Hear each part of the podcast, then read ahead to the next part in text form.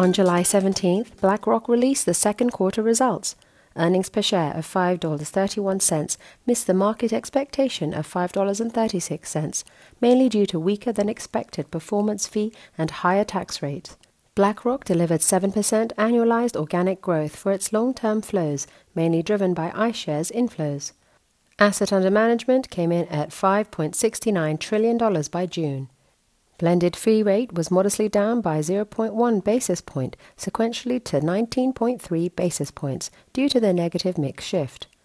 Performance fee came in at $48 million or 26 million lower year over year.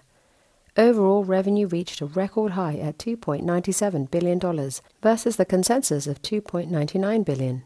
Expense was modestly up by 6% year over year to $1.72 billion, slightly below Street's $1.74 billion.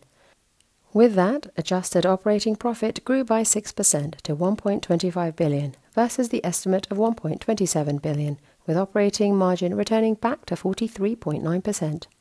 Tax rate of 31% was higher than that in the past four quarters, which was another profit dragger in Q2.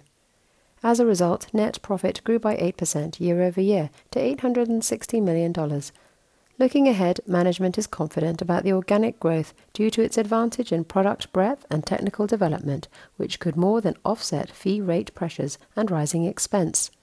Share price fell by 3% after the quarterly miss.